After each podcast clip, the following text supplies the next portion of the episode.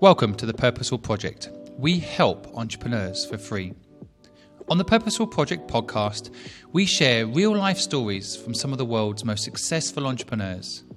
We like to think our podcast will provide mentorship to those that need it and give you access to the knowledge you need to start and scale a business. To hear these incredible stories, follow us on Spotify, Apple Music, or anywhere you listen to podcasts, or you can simply visit Purposeful Project dot com. Patrick, welcome to the show. Thank you, Simon. Thank you for having me. Absolute pleasure. I wonder if we could start off the podcast by you kindly telling my audience a little bit about who you are.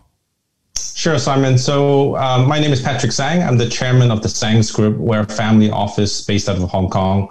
We're China-focused family office investing into early-stage ventures, and then we take the companies public. Um, so obviously, I make investments, direct investments into private companies, predominantly tech companies. Um, I'm a global investor, uh, global citizen, sorry, like yourself. So uh, I live between London and Hong Kong, um, and we invest, you know, everywhere from the U S to Hong Kong to China to the U K to Europe, different places.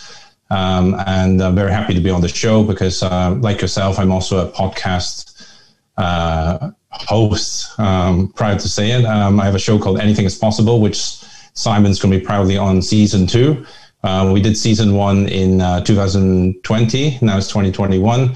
Uh, we had nineteen guests. Uh, very happy to have Simon on, inspiring us about uh, entrepreneurship and why he's doing what he's doing. Um, and I agree with all the stuff that he talks about. And um, it's great to be here to share more knowledge. Thank you so much, Patrick. And guys, if you uh, if you want to listen to Patrick's podcast, the links are below. I suggest you don't listen to this podcast. Press pause and go listen to his. I have been consuming his content and enjoying it. Be patient. Listen to the whole thing. Absolutely brilliant content worth listening to. If you want to be an entrepreneur, I know most of my audience do, you'll get a lot from his content. So, Patrick, thanks for coming on my podcast show after letting me be on yours. Now, can we start off, I wonder, by talking a little bit about how did you end up investing in businesses? How, how did you end up being interested in entrepreneurship? Was it something in your family that kind of was always there, or was it something you've self-taught? How has it come about that you're doing what you're doing today? Okay, so that's a series of very uh, complex questions. I'll try and dissect it one by one. If I forget, you need to remind me. So our families are rich. So I was actually I was actually born and raised in Belfast, Northern Ireland, which is part of the U K. A lot of people try to disagree with that. My family's originally from Hong Kong, so we're Hong Kong Chinese. We've been in Hong Kong for, I think, eighteen generations. So we're from the New Territories. Our family comes from a history of farmers, so we weren't, you know, wealthy or anything by a long way in the old days. And my great grandfather, um, who grew up during the colonial times in the U K, he had like a pigtail uh, from the uh, Ming, uh, from the Qing dynasty, and uh, he couldn't read or write. And uh, he realized that the power of the pen is more powerful than the power of the sword. So he made sure that even though we, we, we weren't wealthy in any means, um, he made sure that my grandfather, who was the eldest child or the eldest son, um, he made sure that he at least got some education. So he was educated to around eleven, twelve. He only had three, four years of, of education. And my grandfather managed to reach out to um, Kowloon in the, you know, outer city in, in Hong Kong at the time, worked for the Royal Navy at the time, and he had an opportunity to move to the U K. So in nineteen fifty-six, he took a boat um, from Hong Kong, uh, ended up in Liverpool, and um, he got here, worked for maybe five, six years as a waiter in a Chinese restaurant.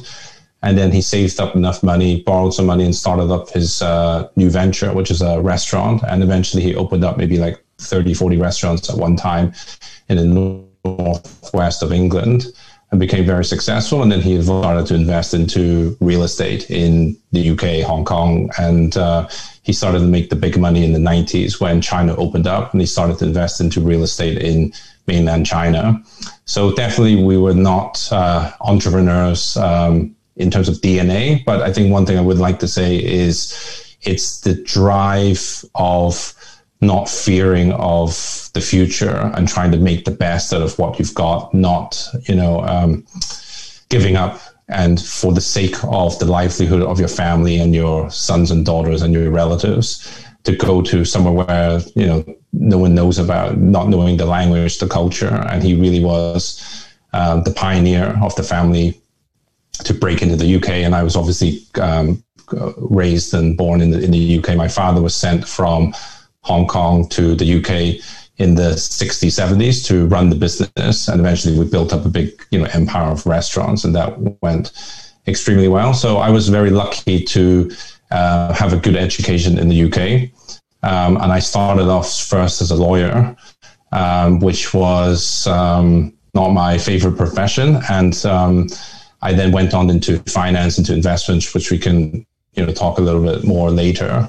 Um, and that's uh, a big turning point. And I think um, we just evolve as people in terms of uh, what career you do, what business you do. And I just fell in love with, you know, doing deals. Um, not necessarily, it's, it's it's not to do with the money, as we all know. Uh, entrepreneurship is the same as sports or music or art. It's um, it's something that you need to really love. You're really passionate. You get up, you know, very early.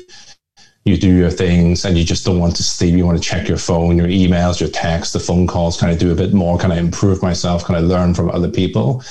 And it's that passion um, that drives us, is what I call entrepreneurship. It's not about, oh, I have to I have to hit, you know, ten billion dollars, one hundred billion dollars. It's not the money, because money never drives what people do well. Um, passion does. It's the, it's the love of what you're doing that makes us great in what you're doing. Um, did I miss anything? No, f- fantastic uh, insight. I uh, I was just thinking about my own coat of arms. My family um, tried to trace their ancestors back by the name Squibb, and we were a bit disappointed because apparently you go back ten generations in my name, and we were thieves and robbers in a village. So I was not as proud of my story as you are, um, and and so it's kind of amazing to have that kind of backstory on on, on your family history. But it must bring so a lot just, of. So I'm just to interrupt, but um, just to interrupt that. That's a very good point. Um, I think, you know, in Asian culture, we tend to hold a lot of. Um, What's the word? We tend to hold a lot of um, what's the thing that you, prestige. You keep? Prestige is not pre- not not prestige. Let's say our families go back a long way. We hate each other, right. And we keep that sort of like hatred towards each other. This sort of um, what would you call it? The um, the negativity of, oh, your dad killed my dad, my granddad killed uh, your dad. There's all this like revenge thing. Does right? that that, that so, exists? Right? Uh, Sorry, there's, there's a lot of that in, in culture in general, isn't there? Like, you know, that, I guess that, the Irish, I the Irish really, versus the I British, or like, you know, the. Yes, I, I don't even think it's an Asian thing. I think it's just human nature that we try to be, and you know, all the negative thoughts of us, you know, revenge, anger, all this negative thoughts tends to like creep inside us like a virus, and it doesn't leave, and we get trapped in it, and then things get get worse. But what I'm trying to say here is, um, no matter what. Your previous person, you know, your father, your grandfather, or whoever in different generations did to other people were, which were bad. The fact is, you didn't do it, and you know and recognize that maybe there's something that people close to you or related to you by by by way of blood, and that was bad. Then, you know, it's people like myself, who I call, you know, a friend. You know, I can't judge you what other someone else did, mm. and I shouldn't I shouldn't attach that to you, and. And if that, and I think if people were able to adopt this kind of mentality, the world would be a better place. Mm.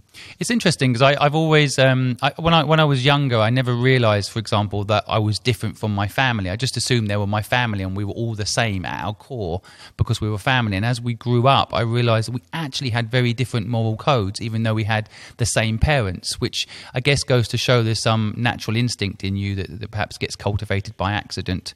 But but I, I think it's very interesting to look at family history. I always craved a, uh, a prestigious family history, especially when I would come across people that, you know, would talk about how their father was a lord, or especially in England, that's very, you know, like my father's a lord and my, my grandfather was sir, blah, blah, blah. You know, you kind of crave that backstop that proves somehow that you're something, uh, someone interesting. And I came to terms with my own life that, you know, whatever my history was, I could rewrite it now in this di- time and, and make my name today with doing the right thing, for example, and treating people with respect and being honest and authentic, right? So, so I mean, there's something really interesting in what we're talking about here that might be useful to my audience. It doesn't matter what your father did or what or what your mother did. It really doesn't matter. It matters what you do and how you cultivate your your personal brand and personal life, right?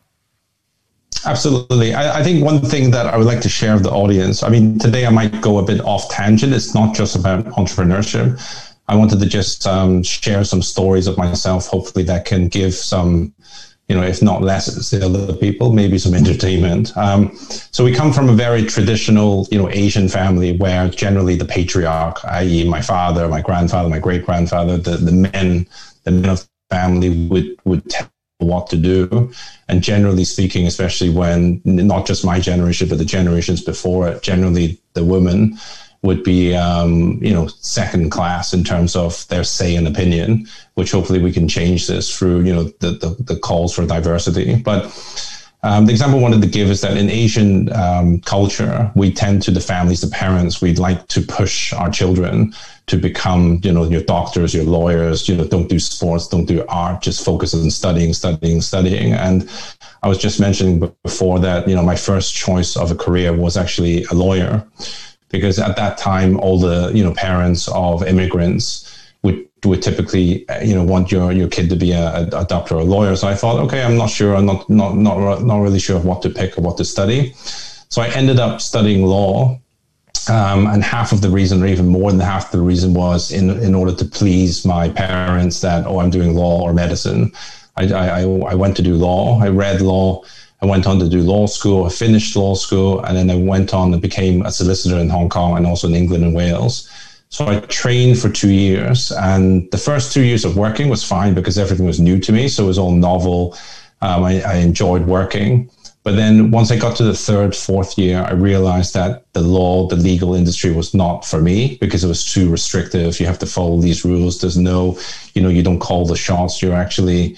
Uh, trying to resolve problems or help people plan of what to do instead of being the person who calls the shots. So that's when I decided that I needed to make a career change and then move into finance. But there's another story in that. But what I wanted to tell you and the audience is that, um, you know, your parents love you. They want the best for you. But my advice to a lot of people is you shouldn't just, you should respect your parents for what they've done for you, how they've raised you, gave you their upbringing, sent you to a good school, and whatever, whatever love or, or other things that they've done to you. But ultimately, the life is yours, so you have to make the choice that is best suited for yourself. And sometimes hard decisions could upset and, in fact, be totally against what your father and your mother wants or other people in your family members. I, I really love this point you're making, uh, actually. I think I think it's very important for people to pick up on the nuance of it. You know, at the end of the day, there will always be pressure for other people, uh, other people's pressure on you to do things. And I think it is important. I do think probably an entrepreneurial trait, if you want to be an entrepreneur, you need to learn to probably listen to yourself, listen to what matters to you, not be so influenced by anybody, including family history, you know, and, and actually maybe look at what you're designed to do and what you enjoy to do. And so when you became a lawyer, was do you think it was pressure from the family, or that was actually your personal instinct, or do you think it was accidentally you were brainwashed into thinking that was what you should do because you could do it? It was a combination of different things. It definitely wasn't my game plan. It was because when I, I went to a good boarding school in uh, in the U K, which I wasn't a boarder, I was a day boy, but We had a we had like you know these like career classes, and you you, you meet one of the the, the the teachers who weren't really careers teacher. It was just like a side gig for them after school. And you basically you basically spent literally ten minutes with the guy, and he'll say, "Okay, so Simon, what do you want to do?" Right? And when you're a sixteen-year-old kid or fifteen-year-old kid, and they ask you, you really don't really have an idea, right? And at that time, there was no internet, mobile phone. You know, the library is not as accessible as it is today. So the knowledge was very um, was very scarce. And on top of that, my parents and my, my family, they were not very well connected in the U K or understood English or things like that. So I didn't really have uncles or aunties to like get guidance from. Um, so it was just like basically me and the world. So I basically listened to the careers teacher. None of the stuff what they said made any sense or they cared in any way, right? They just wanted to go home. They're, they're just another nine to five guy, right? But so, and I thought, okay, maybe medical, med- maybe medicine, maybe law. And I thought, okay, I don't really want to be a doctor. So I ended up just choosing law because it seemed, it seemed to be a good, you know, profession. So I studied it. And then at uni, I did that for three years thinking, okay, it's okay. And I, I did well. I got a two one. Um, I actually only went to the library once during my whole time at university. Um, And that was the day of the induction week in week one or day one when you get everyone together. I, that's the first time I went to to, to the to the uh, to the library. And the reason for that is I'm a person who solves problems, and I just think exams are a waste of time. And I just do the bare minimum or the quickest or fastest way of getting past the exam, which I did. So I ended up just partying and not doing much work during the first year. And then I wised up a little bit during the second year, third year, got my two one. And I think, oh, okay, so what do I do next? So maybe five percent of the friends, the peers, they went off and did other things. And then the other ninety-five percent all registered and uh, applied to, to law school, which I then thought, okay, what am I going to do? So I ended up continuing because I didn't really know what to do. It's just following the path. Ended up doing law school, and I finished it, it was done, and I thought, okay, next, and then what's everyone else doing? Everyone's applying to become a lawyer, and so I thought, okay, I'll start working now. So I started to apply. So I didn't, to be honest, when I was younger, I didn't think too much about, oh, I have to be the biggest lawyer, I have to be so successful. I knew that I'm on to do great things, but I really didn't really think too much about, you know, what am I actually going to be doing? I think in life, I just try to do the best that I can. And if I've tried my best, then that's all I can do. And I'm a big believer in this. So the law was just, I guess, sort of kind of an accident, but I did as well as I could when I was doing it. I still got my two one, I did well, got a good, you know, law school degree and, and so on. But it's, um, but the problem with it is once you've started to have one step, two steps, three steps into this like forest of the law, it takes a long time to and sort of like walk back the damage that you've done. So luckily, because I changed quite early on in my career to say, law is not for me, I'm going to move. And the thing is, one of the entrepreneurial skills, I think traits that I have is that I'm not afraid to own up that I've made a mistake and I try and make things better, right? There's a lot of friends, um, there's a lot of friends of mine who were, you know, legal friends who studied law in law school with me.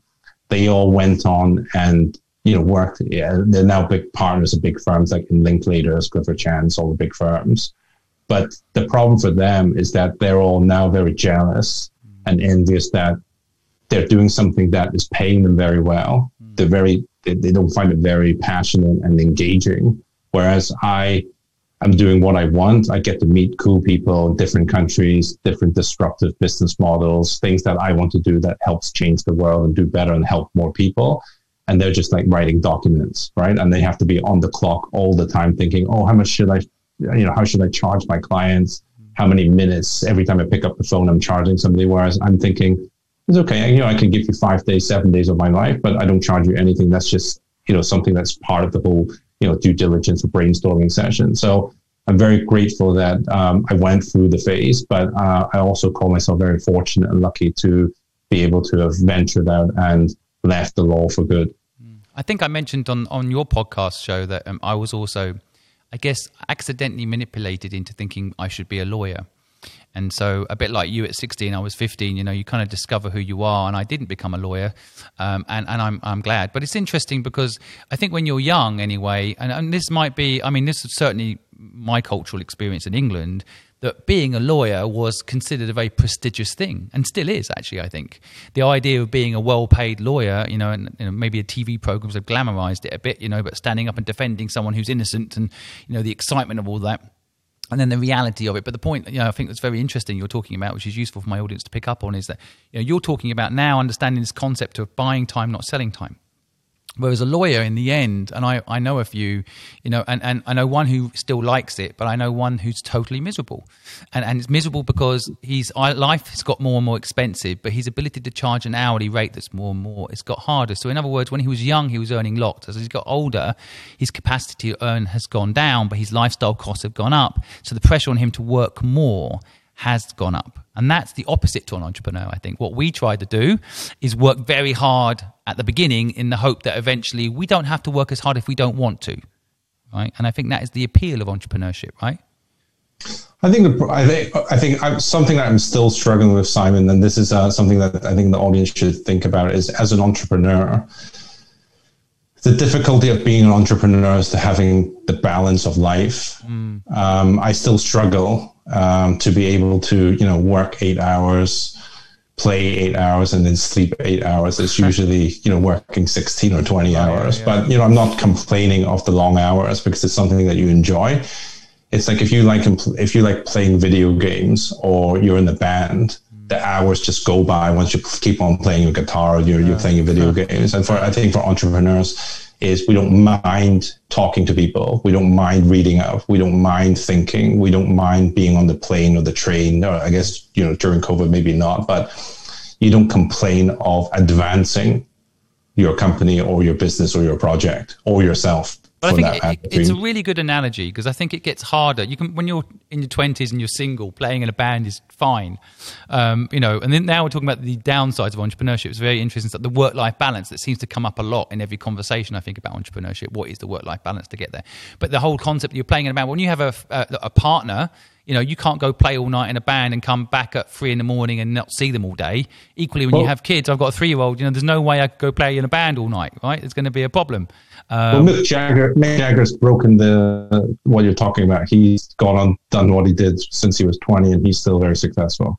Say that again. Sorry, Mick, Mick Jagger.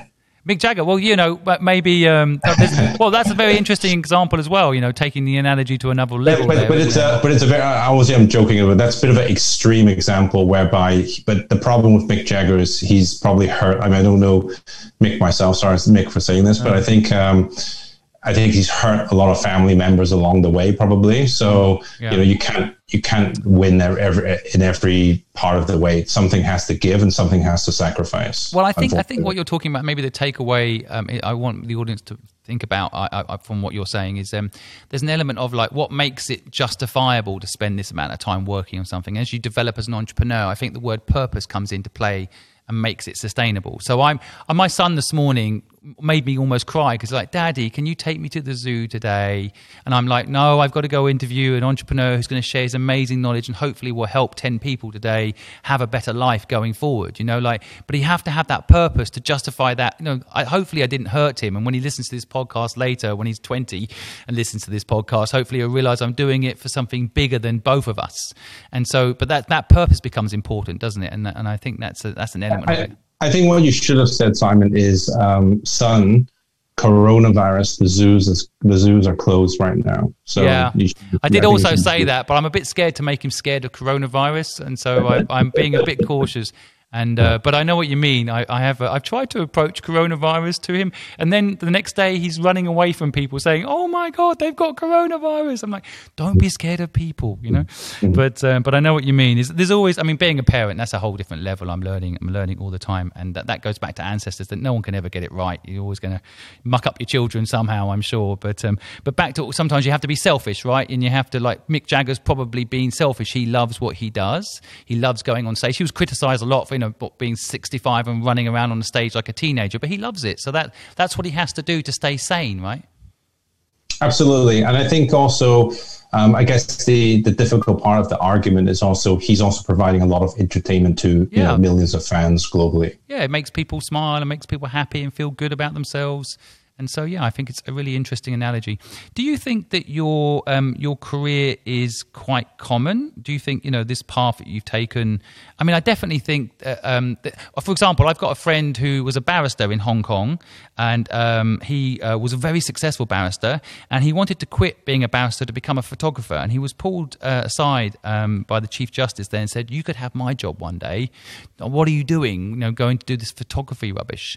Um, and, and there was a lot of pressure for him to stay. I mean, do you think that's quite a common problem in, in society now? In terms of what, which part? That to, to change careers even when you're good at something? Yeah, I guess when you said you weren't going to be a lawyer anymore, I mean, your parents, your your, your no, peers. Okay, you know? okay, understand. So I, I, I would say this. I think actually this problem is, or this challenge a lot of people face actually is a very common problem. I think a lot of people in my position probably would not have had the courage to change. People don't like to change that much. People don't like to change or get away from their comfort zone. And I think entrepreneurs have this, I'm not saying that I'm great or whatever, all this kind of stuff. I think entrepreneurs have this trait whereby um, they're more risk-taking. I think they're more, it's not because they're, they're brave or they're more courageous. I think sometimes they end up, they don't really think as much about, oh, what happens if I jump off the window? They just jump, right?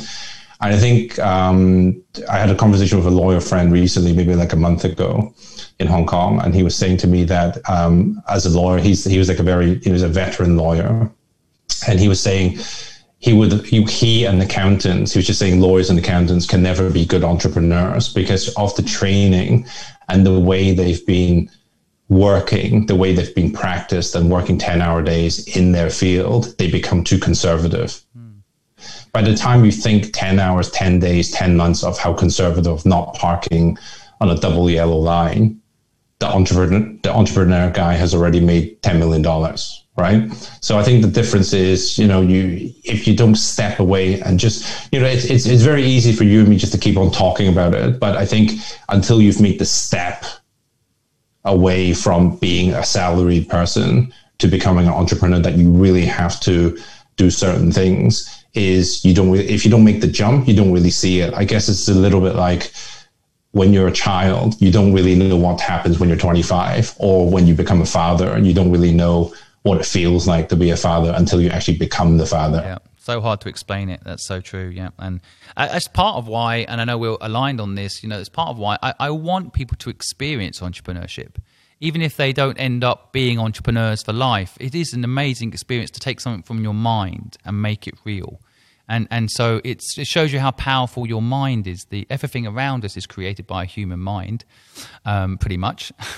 Uh, I'll, I'll, give you, I'll give you an example, Simon, of something that I always tell my my colleagues and my staff, which is, you know, people are so, especially junior people, a lot of the time people are so, um, they're so...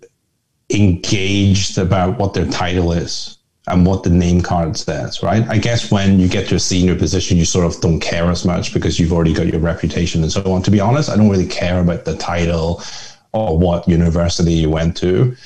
It's, it's a, you know, what this person, whether it's male or female, and what they're going to do. And I always say this to people, like if you see, you know, a dog poo in your office and it's in the middle of the floor, and you walk past it, and then somebody says, oh, why why didn't you pick it up, right? If I see the dog poo, whether I'm the chairman or the C E O or the accounts manager or the toilet cleaner, if I see it, I'm going to pick it up, right? And I'll throw it away. I'm not going to say, oh, just because I'm the chairman, I'm not going to do it.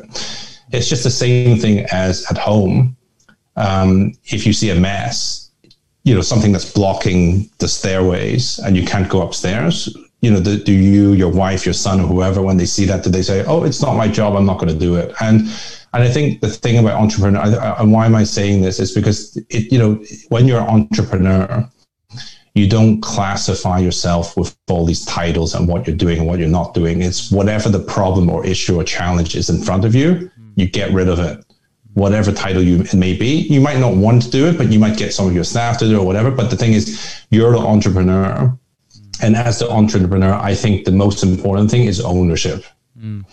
And it's not the ownership of, you know, the shares or the stocks of the company. It's the ownership of the whole thing.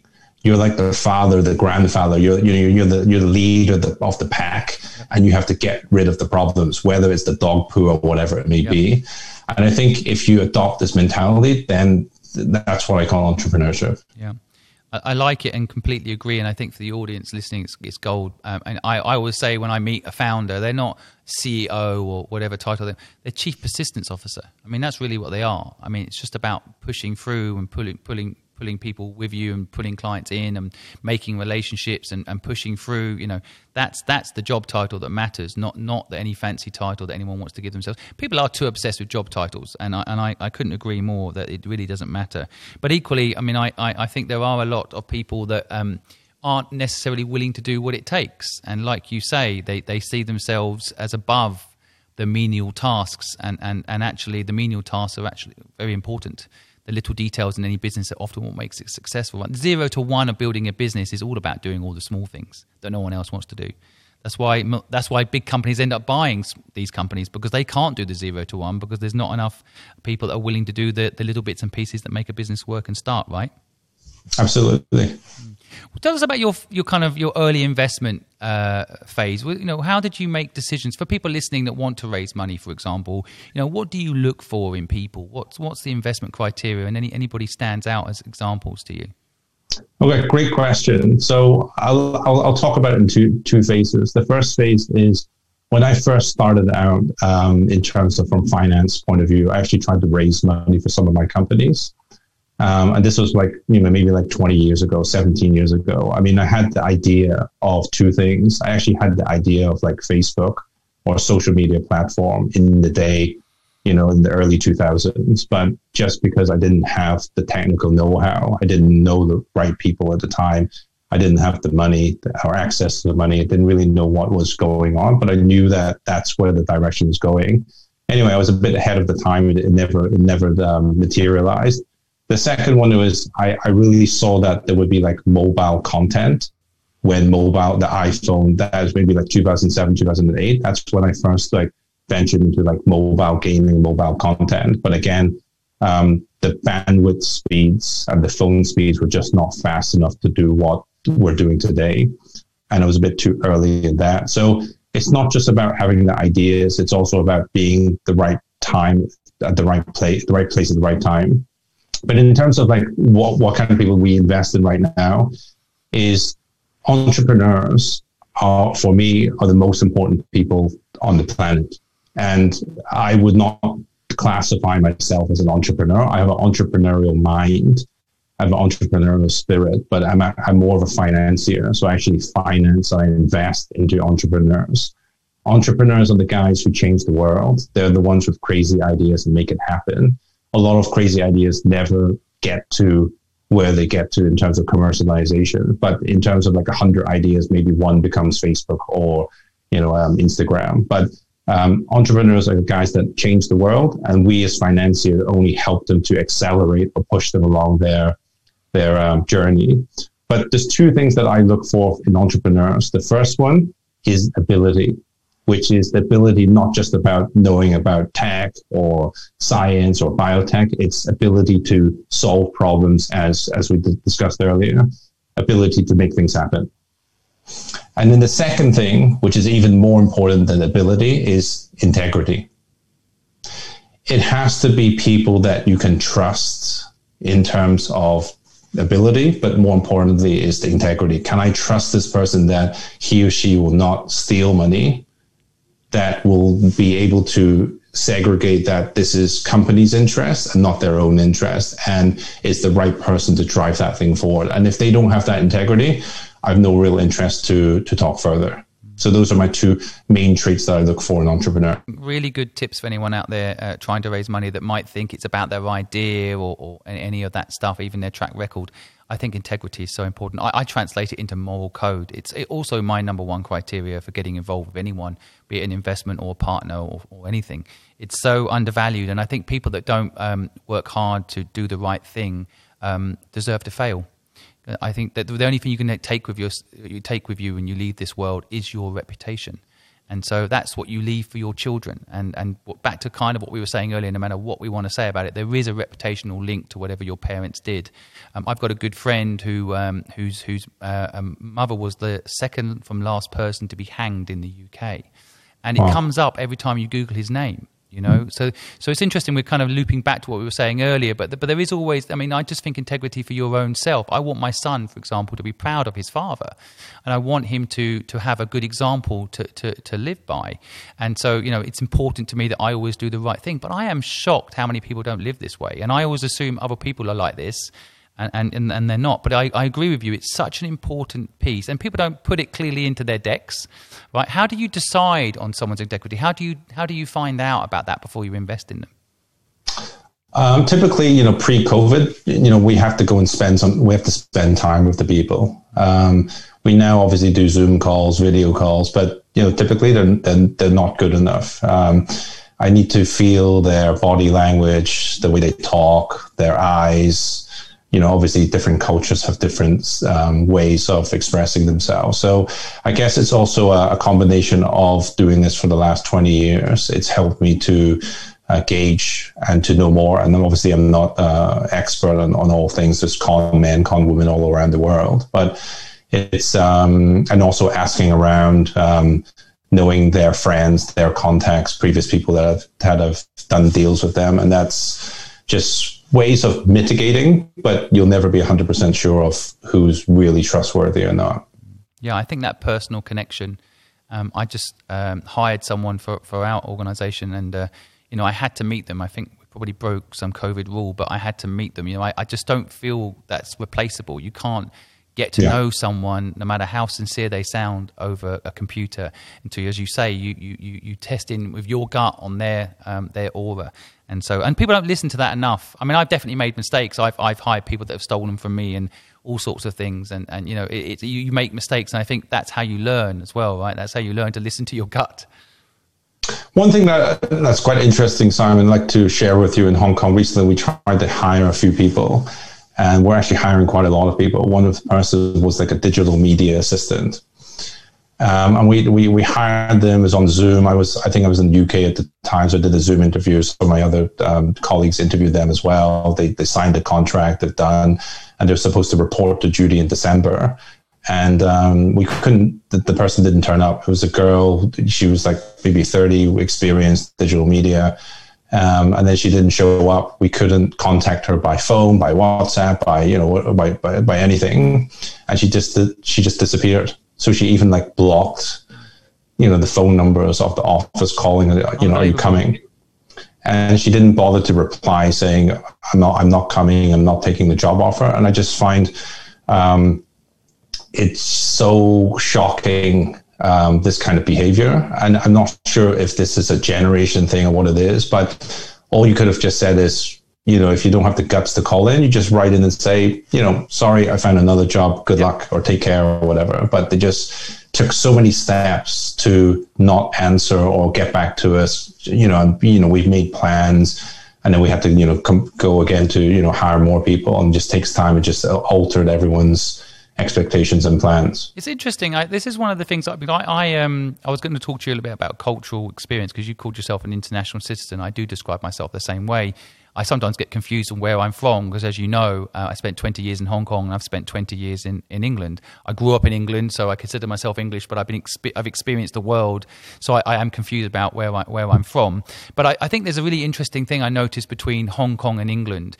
Employment-wise, in Hong Kong, there seems to be a very, a very um, weak link on reference checks, which I think Hong Kong needs to tighten up on. So, for example, in England, if someone lets you down or does something wrong, the reference check is pretty thorough. You don't hire someone until you've done reference checks. But I don't know, the un- unemployment rate is so low in Hong Kong. Sometimes it's so hard to find good people. There's almost like, oh, we found someone that can do that, let's hire them. I'm not saying that's what you did, but there's certainly I did that. And and sometimes you don't even get a reference check. And also, also you're not allowed to say something negative about anyone. So, so there's kind of this whole, you don't want, and also in culture, I think in Asia more than anywhere else, you don't want to hurt someone. So you don't want to give them a negative reference and hurt their career or their life. But there's a reference check problem there, because if you had a proper reference check system, you'd probably, so she's done that to someone else. You know, there's, that, that's not, you're not the first time that's happened, right? So, so it's kind of a waste of everyone's time, including hers, which is bizarre. But I, I've had that experience you just talked about many times. And I think my English listeners or American listeners might not necessarily understand. And do you think it is the reference check that's the problem? Is there something there? No, I don't. To be honest, I don't think it, don't think it is. I think two points. The first point is, Simon, that that's a business idea there, mm. right? Mm. I think there's a problem. So obviously entrepreneurs are guys who solve the problems. And if you solve the problems, then you think about ways how you monetize it. So that's one example. But I think regarding this, no, I don't think so. I think it's a, I think it's a generation thing. I think it's got to a stage where um, I, I'm generalizing. Hopefully, I'm not offending anyone. But, but like a lot of young people nowadays, when they socialize, when they date, when they talk to people, they have to do it via messaging, mm. right? It's they easier to, to cut off from via, people now. It's easy. It's easier right? just to ignore. Maybe it's easier, isn't it? Yeah, yeah. No, the, the, the thing is, like, if you if you're dating somebody and you want to break up with a girl or vice versa, you no longer have to like you know sit them down and say, oh, sorry, but you know I don't think it's working. Send see you later thing, right? Because people don't like to own up and face difficult situations. But now, you know, people used to maybe go on the phone and say, that, sorry, Simon, I want to break up with you, right? Yeah. Now it's just, I'll Ghost, just block you, ghosted, you on I hear. Instagram or Facebook, right? Yeah. And they just disappear from your life because people just don't have, um, they just don't have the courage just to own up and face up the issues. And it's not a big deal. It's just, you know, I, I guess maybe we're a bit old fashioned and older to think that, you know, that should be the right thing to do, which is just, I'm sorry, I, I, I messed up, you know, can we move on? Mm. But people just want to like hide away and just run away. And, and that's just the wrong way to approach things. Mm. Yeah, it's, it's an interesting, uh, and like you say, in a problem is a business opportunity, because my, my next question for you is going to be, I know you can see the future, and I I mean, I'm, I want my listeners to get to know you uh, through this podcast and hopefully through the links below, but I know your reputation. You've got a fantastic reputation. You're a very hardworking, sincere person who's helped a lot of people out in their businesses, but I was interested because I know you can see the future of what you think, um, what good future businesses might be. I know a lot of my listeners um, want to start a business, but ideas aren't don't come to them easily. Um, so any, any thoughts on what the future might look like, what businesses you're looking at now that that you think are really exciting areas? Do you think there's any one particular area you think people should focus on going forward? Sure. In terms of themes, what we're looking at right now is, you know, a lot of it's tech related. Um, you know, one of our missions of the family office now is we want to invest into projects which have positive influence and positive impact. So we don't touch things like arms, um, tobacco, Um, illegal drugs like um, T H C, cannabis, marijuana.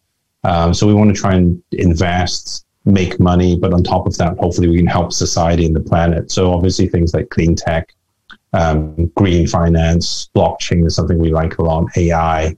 Um, and we're just looking at various forms of, like, you know, electric battery cars and, and, and tech, tech for, for motorbikes, things like that. Mm. Um, we're very big in sort of like emerging markets. Also, the U S has been very hot in terms of the stock market. So those are areas that we like to. But one thing I, I like to share with you in terms of like the early stage newbies, in terms of uh, entrepreneurs, is that, you know, with a phone nowadays, with an iPhone or Android phone nowadays, with your computer, with the internet, anyone can be an entrepreneur. So that's the beauty of the internet, is that anyone become can become an entrepreneur now. However, the downside of all this is that because it's so easy for anyone to pick up the phone, install an app, do a website, the other problem is the entry barrier is actually very low. And in order to succeed, in my opinion, not necessarily as an entrepreneur, but in anything in life, you've got to do three things, right? You've got to be maybe the first to do something, or you've got to be the best at doing something, or three, which is easier, is be be different. So be the best, be the first, or be different. And someone like me, I'm usually not the first person to do something. I'm also not the best person to, to do something. So what all I can do personally myself is I do things differently, slightly differently. And you don't have to be the first or the best. If you alter it a little bit, then maybe you have the best business model. Because I remember like Facebook, Instagram, or Google, all these companies, they were never the first companies. I think Amazon might be one of the first companies. But as you go along, you've also seen that all the big giants in terms of tech, um, they've all evolved in their history. So Amazon was just selling books. Now it sells everything, but they're actually making the most money from their cloud services. Nokia did phones, they went bust, and you know they're, they're not doing well. But when they first started, they were actually, I think they were manufacturing uh, rubber boots. Um, so it just shows you that as an entrepreneur, you also have to keep evolving. And it's the skill of seeing what's in front of you and trying to adapt to fit your current business into the new one before you get left behind. Again, a, a diamond piece of insight there. You know, I think a lot of people do think they need to create some original idea instead of like evolving existing ideas out there, maybe doing them better or doing them in your own way. It doesn't even have to be better sometimes. Just, you know, something you're passionate about, for example, can beat someone that's not passionate about that subject, but doing it. You know, so it's, uh, it's a really good point. Uh, that's another thing I noticed um, culturally, you know, living in different parts of the world. I noticed in, in Asia, a lot of the big businesses were, you know, We're, we're multi-company um, businesses. So, for example, um, you know, I know, uh, you know, uh, people that started the lift business, they made a lot of money making lifts, and then they diversified and got into the shipping business, and then they diversified, and and, and that's not how it is in England. In England, they tend to be, you know, focused on one business. You know, they're shipbuilding, and that's what they do. You know, um, and and so it was quite interesting for me to see the Asian culture and the way it diversified. And and do you, and I wanted to ask you, I mean, not only what do you think of those two strategies as far as building a business is concerned? Is it good to do the, the diverse business, or is it good to focus? And second, do, do you know, when people ask you where you're from or who, who you are, do, do you find yourself uh, struggling to identify where you're from and who you are? Okay, two great questions, Simon. Um, I'll talk about the identity question.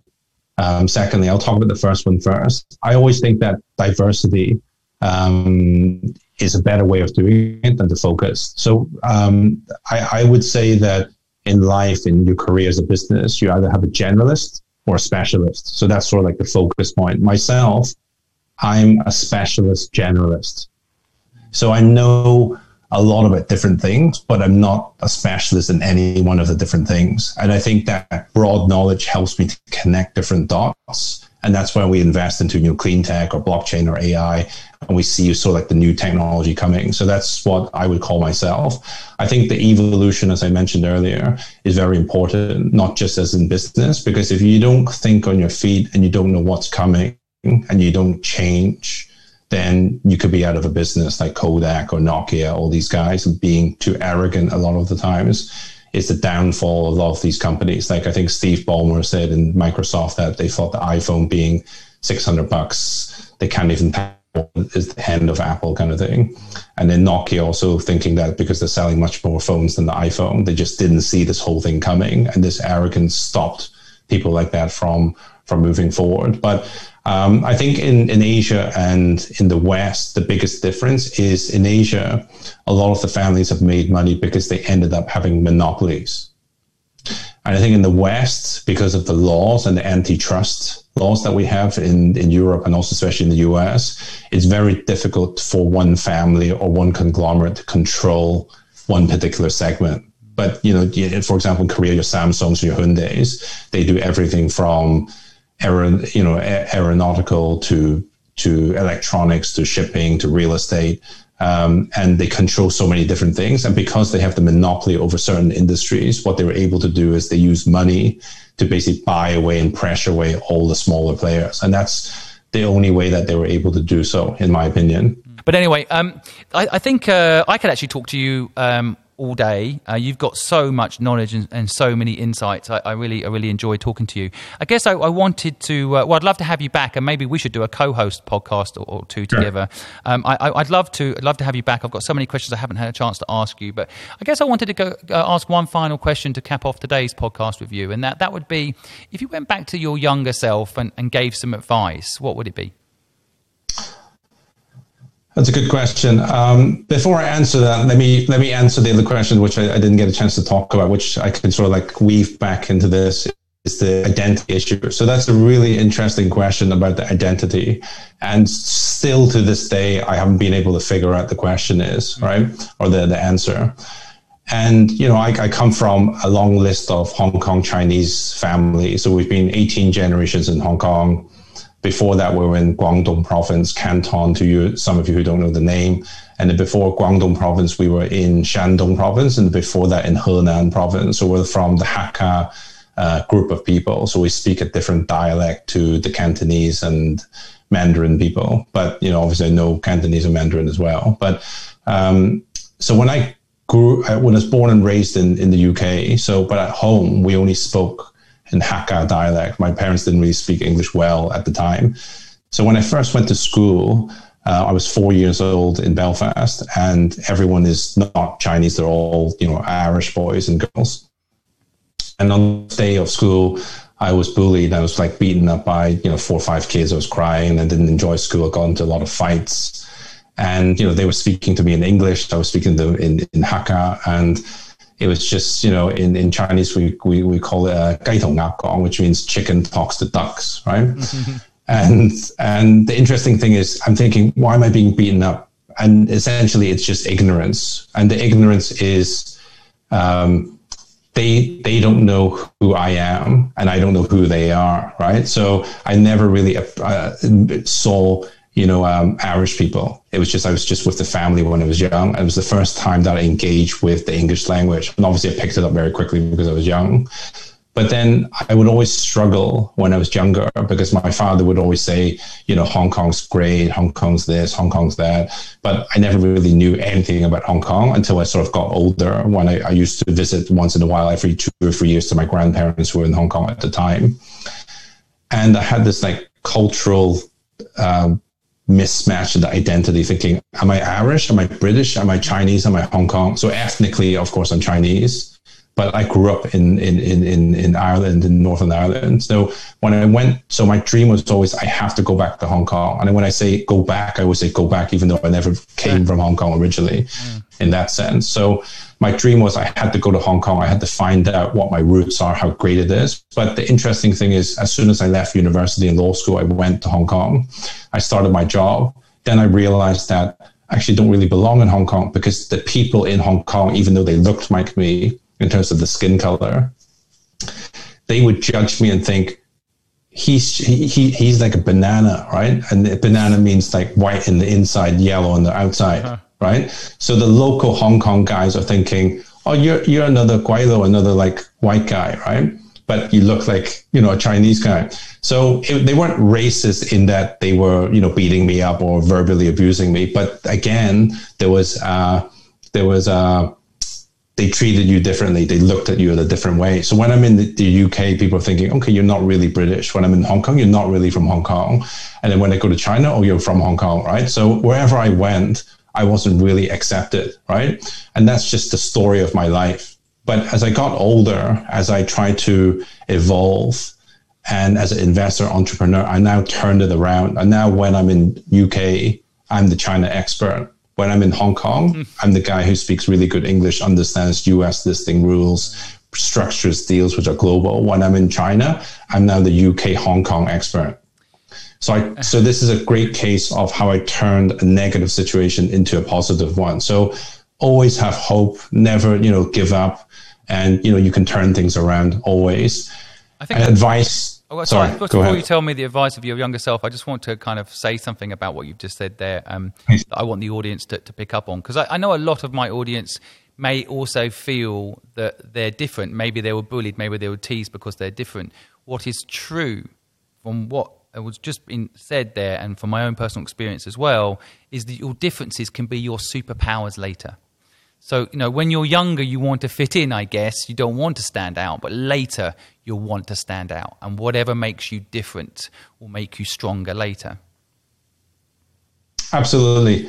So, you know, I, I don't, I don't, I don't have regrets in my life. So I live by my life philosophy, which is learn if it's, if it is your first day, and live as if it is your last day. Mm. So, you know, if we if we try our best in whatever we do, I, I always say this, like, life is like a game of poker. We're dealt a, a set of hand, a hand of cards.